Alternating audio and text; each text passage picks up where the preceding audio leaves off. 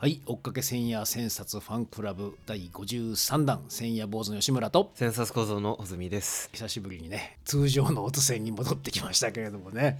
余談から始めようかと思うんだけど、最近穂積君なんか美術展とかいろいろ見に行ってますよね。ああ、そうですね、勉強させてもらってるんですけど、この間もすごいもの見ちゃったんですよ。はいはいはい。今練馬区美術館中村橋とこでやってるんですけど、はいはい、昔その辺に住んでた。あ、そうなんですか、うん、そこで今我々もお世話になっております宇川直弘さんが、ドミュンのお母さん、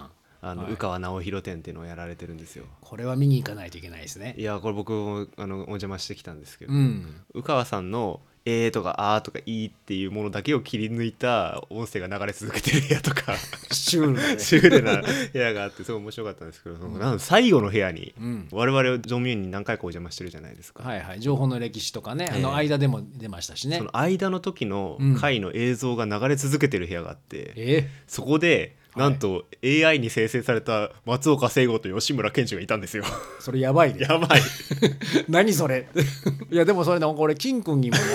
なんか向川店行ったけど吉村さんいましたから、ね、何言ってんのか意味が分かんないなと思ったんだけど、宇宙人みたいになってましたって言われたんだけど、僕が見た感じは高青年に描かれてましたけど、ね、描かれてるの？AI が多分ドミューンの映像の中からいくつかをピックアップして、生成したっていう感じだと思う。だから上歴とかも AI 化されてて違うもんになってる。ちょっとなんか文字がおかしくなってたりしました。それは絶対見に行かないといけないですね。だからちょっとご本人登場で吉村さんにぜひそこの隣に立っていただいて、行ってちょっと学芸員これ俺とか言っていいですかみたいな、で吉村さんの隣しかもホドロフスキーでしたから、ね、やばいねそれはやばいでしょいや、じゃあちょっと絶対見に行かなきゃいけないなっていうことで、僕も行きたいと思います、はい、皆さんもぜひ覗いてみてください、はい。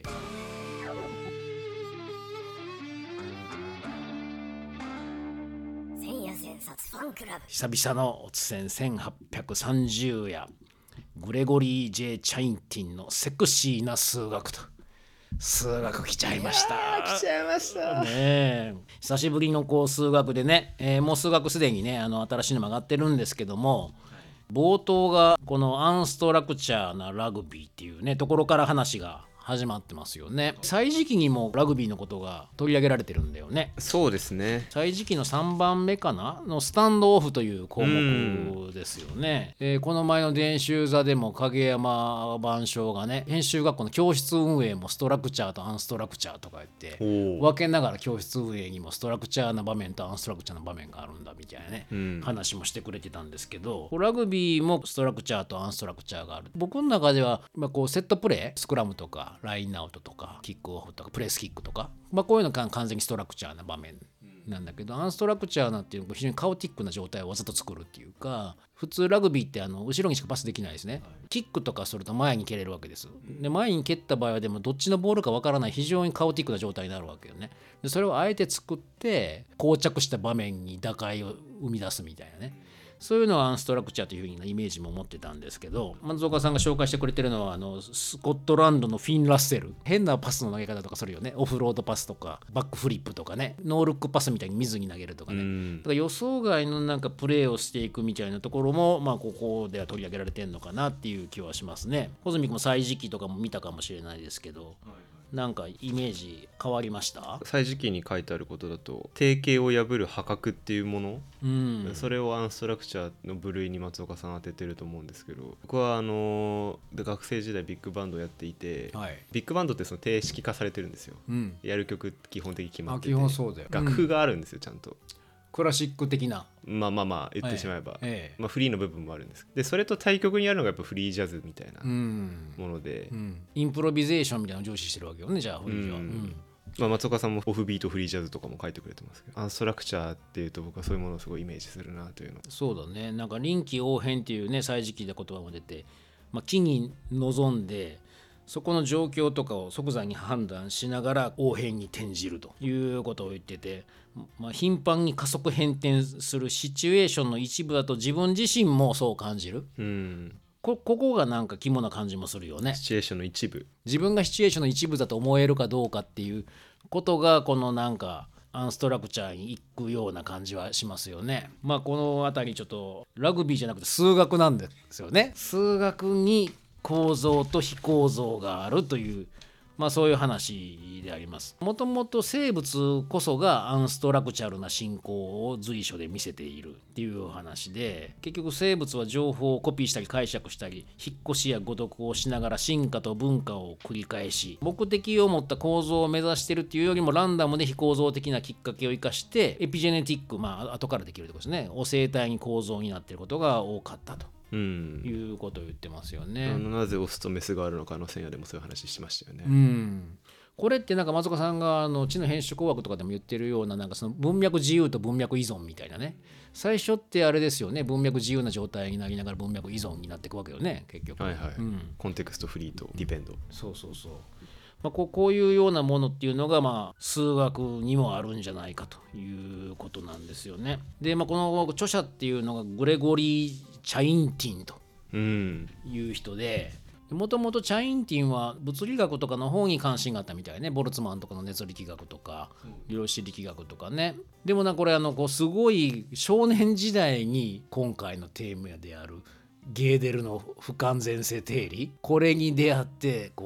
数学に惹かれ始めたっていうね、うん、まあ天才っちゃ天才ですよね。すごいですよね、うん、15、6歳ぐらいで多分最初のなんか発見とかはしてて、もう18歳とかには論文を書いて19歳で出版されてんだよすごいよなっていう感じなんだけども、この人自体はアルゼンチンの IBM とかでプログラマーにもなったりとかね、うん、している人です。このセクシーな数学の原著っていうのはですね、これは結構意外に気楽な感じで読めるような本ではあるんだよね。インタビューとか講演録がいっぱい集まってる本なんだよね、これ自体はね。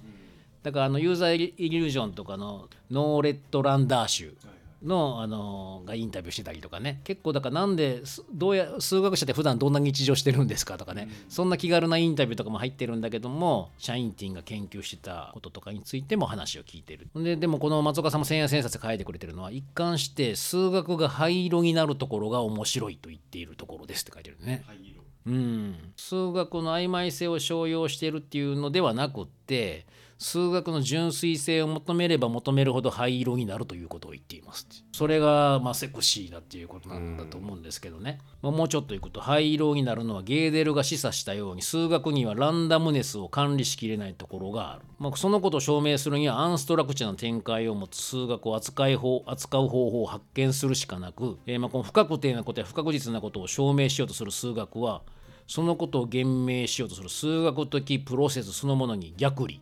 パラドックスをはらまざるを得ないって、これが灰色なんだっていうんですよね。うん、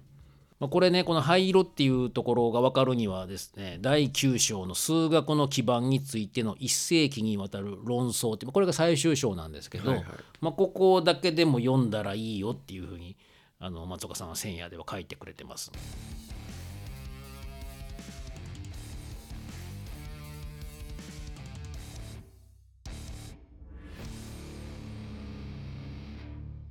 今回ですね、やっぱ避けて通れないのがやっぱりゲーデルの不完全性原理というやつですよね。数学って人工的に数学っていうのが組み立てられたっていうやっぱイメージがあって、完全に出来上がってるような世界なんじゃないかっていう、僕なんかもずっとそういうイメージはあったんですよね。はいはい、僕もありました、うん、だからなんか美しくなるようにできてる回とかもでそういうふうに思ってたけど、いや数学自体もすでになんかおかしい不完全なもん含んでるんだという話でしょこれって。まず最初にここの千夜でも書いてるみたいにカントールの無限集合の話から始まってるんですね、うん、無限集合って何かっていうと、集合って自然数の集合 1,2,3,4 ってこうあるとすると、はい、そうするとその無限に行くと無限の数をオメガと言いますと、すると次オメガプラス1オメガプラス2ってなりますよね。無限にさらに2をかけるとかにしてるわけ。無限 2オメガ3オメガとか、その 2とか3には無限は含まれてないんですか。だからそれがだんだんもっとなるわけ。オメガの2乗とかオメガの3乗とかになってるわけです今。さらにオメガの無限の無限乗、無限を無限回足すとかで、さらにオメガのオメガ乗、オメガのオメガ乗のオメガ乗とかって水を飲んでて、でそれをなんかイプシロンゼロみたいにイプシロンゼロというふうに言ってるわけ。オメガのオメガオメガオメガオメガオメガオメガオメガオメガオメガイプシロンゼロみたいな、これがカントールの無限集合ってやつなのよ。お、うん、なんか無限でもいいんじゃないかっていう思いそうなところをさらに無限にの無限無限無限無限があるでしょみたいな、時事無限北海みたいなそれがまあカントールの無限集合論っていうやつなんでね。はあ、うん、そして次がバートランド・ラッセル。ラッセルはホワイトヘッドとかとね、プリンキピア・マテマティカとか作った人ですけどね。これがまあ逆にパラドックスについていろいろ自分を含まない全ての集合を想定した時、この集合が自分自身の要素であることを説明できるかっていう問題を投げかけたっていうのがね、逆にパラドックスなわけなんだけども、まあここがきっかけになったんだけども、一方でその時頃にはヒルベルトという、まあ、数学の大立者がいたわけですよね。でこの数学のこのヒルベルト派はまあ形式主義って言われてるんだけど、数学の完全性みたいなものっていうのを作り得るだろうっていうふうに考えてたわけよ。そのマスタープランみたいなもんだと思うんですよね。自然言語っていうのは曖昧だけども、こう人工のまあ言語、まあ数学っていうのは人工言語かもしれないんですね。それを作り出してそれを正確にして矛盾を取り除いていくと、まあ今で言うとプログラミング言語みたいなもんかもしれないけども、それでまあこう合理的なものを考えていくと、まあなんかその完全性っていうものは作れるんじゃないかっていうことなんですよね。うん、うん、まあ、合理的なものを立てて記号論理をちゃんと作って形式主義をやって、で、数学っていうのをまあ超数学、まあ、数学をさらにこうメタな言語で言うとこうそういうものとか表現できるようになるっていうふうにまあ考えていったわけだけども、まあ言ってみればこのヒルベルトの方はある種数学の世界定めを、完全なる世界定めをしたかったっていう感じなのかなっていう気はするんですよね。まあその数学世界であれば確かに私たちの日常的な世界ではこういろんな矛盾や不完全なものは含んでるけど、人工的に作られた数学的な世界ではそういう完全性っていうものを描き得るんじゃないかっていうふうに想定したのが僕はヒルベルトなのかなと思うんですね。数学的なユートピアを、そうでそれがやっぱり数学者がみんな幻想というか夢を持ってたと思うんですよ。うん、でそれに冷や水をあぶせかけたのがこのクルト・ゲーデルだということかなと思うんですね。これは1931年にねゲーデルがまあ提出したっていうことなんですけども、まあ、このゲーデル自身ももともとオーストリア・ハンガリー帝国の出身で、今のチェコの、まあ、ブルノっていうところの出身だったそうです。このゲーデルの不完全性定理っていうのは何かっていうと、まあ、このヒルベルトは間違っていたということを言ってるわけなんだけども、ヒルベルトが言うような一通りの規則を作って数学全てに対する形式的な合理形を作り上げていくっていう方法っていうのはない、しかも不可能だというふうにの方を証明したってことなんだね。その数学的な統一理論はありえないよってことですか。ありえないっていう、それは完全無欠なもんっていうのを作りえないってことを証明しちゃったんだよね。だからまあその頃の数学者からすると非常に衝撃的な話ですよね。ゲーデル再考というね、はい、千夜千冊でも結構詳しく書いてくれてはいるんですよね。カントールの無限集合の話から始まって、自分自身を集合の要素とする集合みたいなことを考えた時には非常になんかおかしなパラドックスが出てくるという話を言ってくれてるわけなんですよね。よくあるエピメニデスのねパラドックスっていうのは、クレタ人はみんな嘘つきであるとクレタ人が言ったっていう、そうするとそれは嘘なの本当なのってことになるわけよね。どっちかわからないっていう、この村にいるヒゲを剃っていない全員のヒゲをこの床屋は剃ると、そしてこの床屋は村人だっていうのがあるわけよ。でそうするとその床屋のひげは誰が剃るんだって話になるというね、これがパラドックスなわけよね。なんか剃ってもおかしいし剃らなくてもおかしいっていうね、まあ、数学はこのヒルベルトが言うにそのこの悪性集合っていうこうパラドックスも解ける、必ず説明もつくというふうに思って、もうほんの今もそう思っていたというわけなんだよね。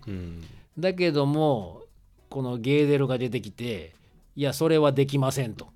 いうふうに証明しちゃったっていうわけなんだよね。まあ、自分自身を含む論理っていうのが数学や論理学は実証できない、数学というもの自体が無矛盾性があるっていうことが証明できない、っていうことを証明したってことなんでね、ゲーデルはね。でその時にこうなんか ゲーデル数みたいなものを作って、これを証明したっていうことがね紹介されています。でこのゲーデルは一切のね形式対規と数学は自身の無矛盾性を証明することが不可能なんだということを証明しちゃったんですよね。まあ、つまりこう完全な数学は完全な世界を持ってるというふうにも言えないっていうね。その言い切りをしたかったんですもんね、ヒルベルトは。そうそう、ヒルベルトはそっちをいや完全な世界って作り得るんだっていうふうなことを言いたかったんだけども、ゲーデルはそれはもう絶対に作り得ないっていう方を証明しちゃったんだよね。でこれが後々に出てきたそのチューリングですよね。チューリングマシンのアラン・チューリング。こうチューリングがチューリングマシンについて停止問題っていう、つまりこのコンピューターのプログラミングは自らが停止するっていう、いつ停止するかっていうことを言えないっていうわけよね。これが停止問題っていうやつで、これがこうゲーデルの不完全性定義の写像になってるっていう風につなげたわけなんでね。でまあチャインティンはまあそこがこのゲーデルそしてチューリングをつなげて、その先っていうもの自体がこれがセクシーな数学なんだっていう風に感じたっていうことなんですよね。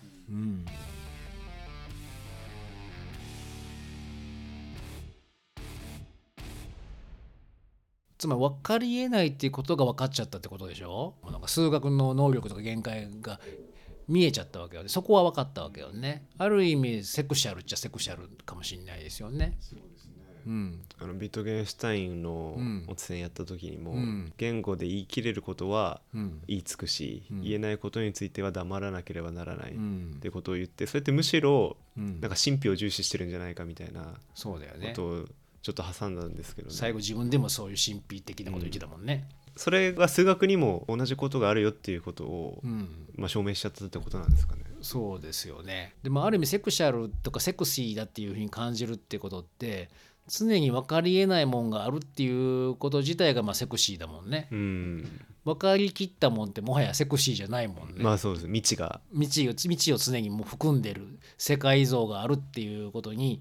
まあ、逆にこのチャインティンは魅了されたって言ってもいいのかもしれないですよね。ってするとさ、あらゆる世界は完全なものっていうのは想定できないってことですよね。極端なこと言えば。確かに。でしょ？っていうことだよね。しかもなんかこの自己を含んだ時に必ずその不完全というかなものが見えてくる。コンピューターの停止とかも自分自身、このコンピューター自身が決められないってことですもんね。さっきのアンストラクチャーな、まあ言ってみれば振る舞いの、ラグビーの話とかから始まったけども、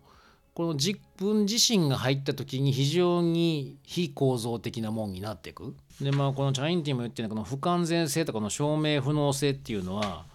なんか特殊なことではなくて、非常にこう一般的なもんなんだっていうわけよ。だからやっぱりそのあらゆる世界とかも結局不完全とか、証明不能なもんなんだっていうことなわけよね。このチャインティンはその、例えばコンピューターのチューリングのやつでいうと、その停止問題に停止確率っていうのを持ち出して、それをオメガ数とかっていうふうにチャインティン数とも呼ばれてるらしいんだけど、そういうまあつまり鍵の数の素定ですよねっていうのを持ち出して、そのこのランダムネスっていうのをちょっと考えようとっていう風にしたっていうことなんですよね。それがこうアルゴリズム情報理論みたいなところのになってるんだと思います。これでもなんかその自己言及になると無矛盾性が証明できないっていう風になるので、なんか面白いですよね。自分が含まれてる世界のことを考えてた時に、なんかそれを証明することもが不可能だっていうわけでしょ。でも僕たちはもうすでにこの自分を含んだ世界で考えるしかないわけじゃない、常に。そう考えるとこの自己言及をせざるを得ない世界のことを考える時には、とすると分かり得ないかつ非構造的なもんだっていうふうにはなのが、やっぱりこう世界を捉えるしかないっていうことですよね。これ分かりえないというか、なんか証明し必ずこれが真なんだというふうに証明できないとかね。だから逆に言ってパラドックスとかもそうじゃない。あれは論理的な考え方でしょ。パラドックス自体も論理的な矛盾があるっていうことを論理的に証明してるよね、パラドックスって。ってことですよね、あれって。だからゲーデルがやったことも非常に単純化するとそういうことなわけよね。そういうことか。じゃあ結構それ面白いですね。論理の限界でもあるわけですよね。論理の限界を見せちゃったわけよね。論理の限界を論理で見せるっていうそうなんだよ。だから混乱はするよね。混乱してます非常に今だから非常にその西洋的な世界の作り方というか論理の構築の仕方っていうのに限界を自ら示したって感じなんだよねこの、うん、まあでもなかなかこれをさらにもうちょっと深めていくのはなかなか手強いんだけれども、このあと数学のね深夜が続いていくんで、なんかさらに僕らもちょっと今モヤモヤしている課題みたいなもんとかを深めていきたいと思うんですが、最後に松岡さんがいろいろ構造的と非構造的なものの対比はしてくれてるよね。はいはい、うん、この辺はすごい分かりやすいんですけどね。あ、そう、ちょっと分かりやすいんですけど記録が構造的で記憶は非構造的だ。これは記憶もインプットは構造的になる可能性を用意できるけど、アウトプット想起するときは非構造的になる。これなんか穂積君は前言ってくれてたもんね、記憶を想起する時の話とかもね、順番通りにならないっていう、ならないっていろんなもん連れてきますよねみたいなこと言ってくれてたよね、うん、光合成をする植物が構造的でタンパク質を作れない動物が非構造的ですって。あとはなんか思想とかのレヴィストロースとかが構造的で、サルトル・ロランバルドがアンストラクチュラルですとかって言ってるよね。でもなんか確かに構造的に論を組み立ててる感じはしないんだけど、バルトとかがね、あれですか、セールとかも非構造的ですか、うん、かもしれないよね。なんかこうどういう構造で体系的に論を進めてるって感じしないもんねあれはね、うん、まああとはこうボーアとボーム、坂田正一と南部陽一郎なんかも比較されてるけども、まあ穂積君はじゃあアートに関しては結構ピンとくるものがあるのかな。イサム・ノグチ・ボッチョーニが非構造的なのはなんとなくそんな感じしますよね。うん、堅牢なものは作っていないじゃないですか。もともとのなんか目的的ではないのかもしれないよね、うんうん、何かになりかけてる形を作ってる。そうだよね、ボッチョーニとかは特にそうですよね、その歩いてる感じ、うんうん、なんかシチュエイティッドだし自分入りや相手入りだったりするようなところもあるのかなって気もするんだよね。だから柳生宗則と宮本武蔵を最後に比較してくれてるじゃない。だから武蔵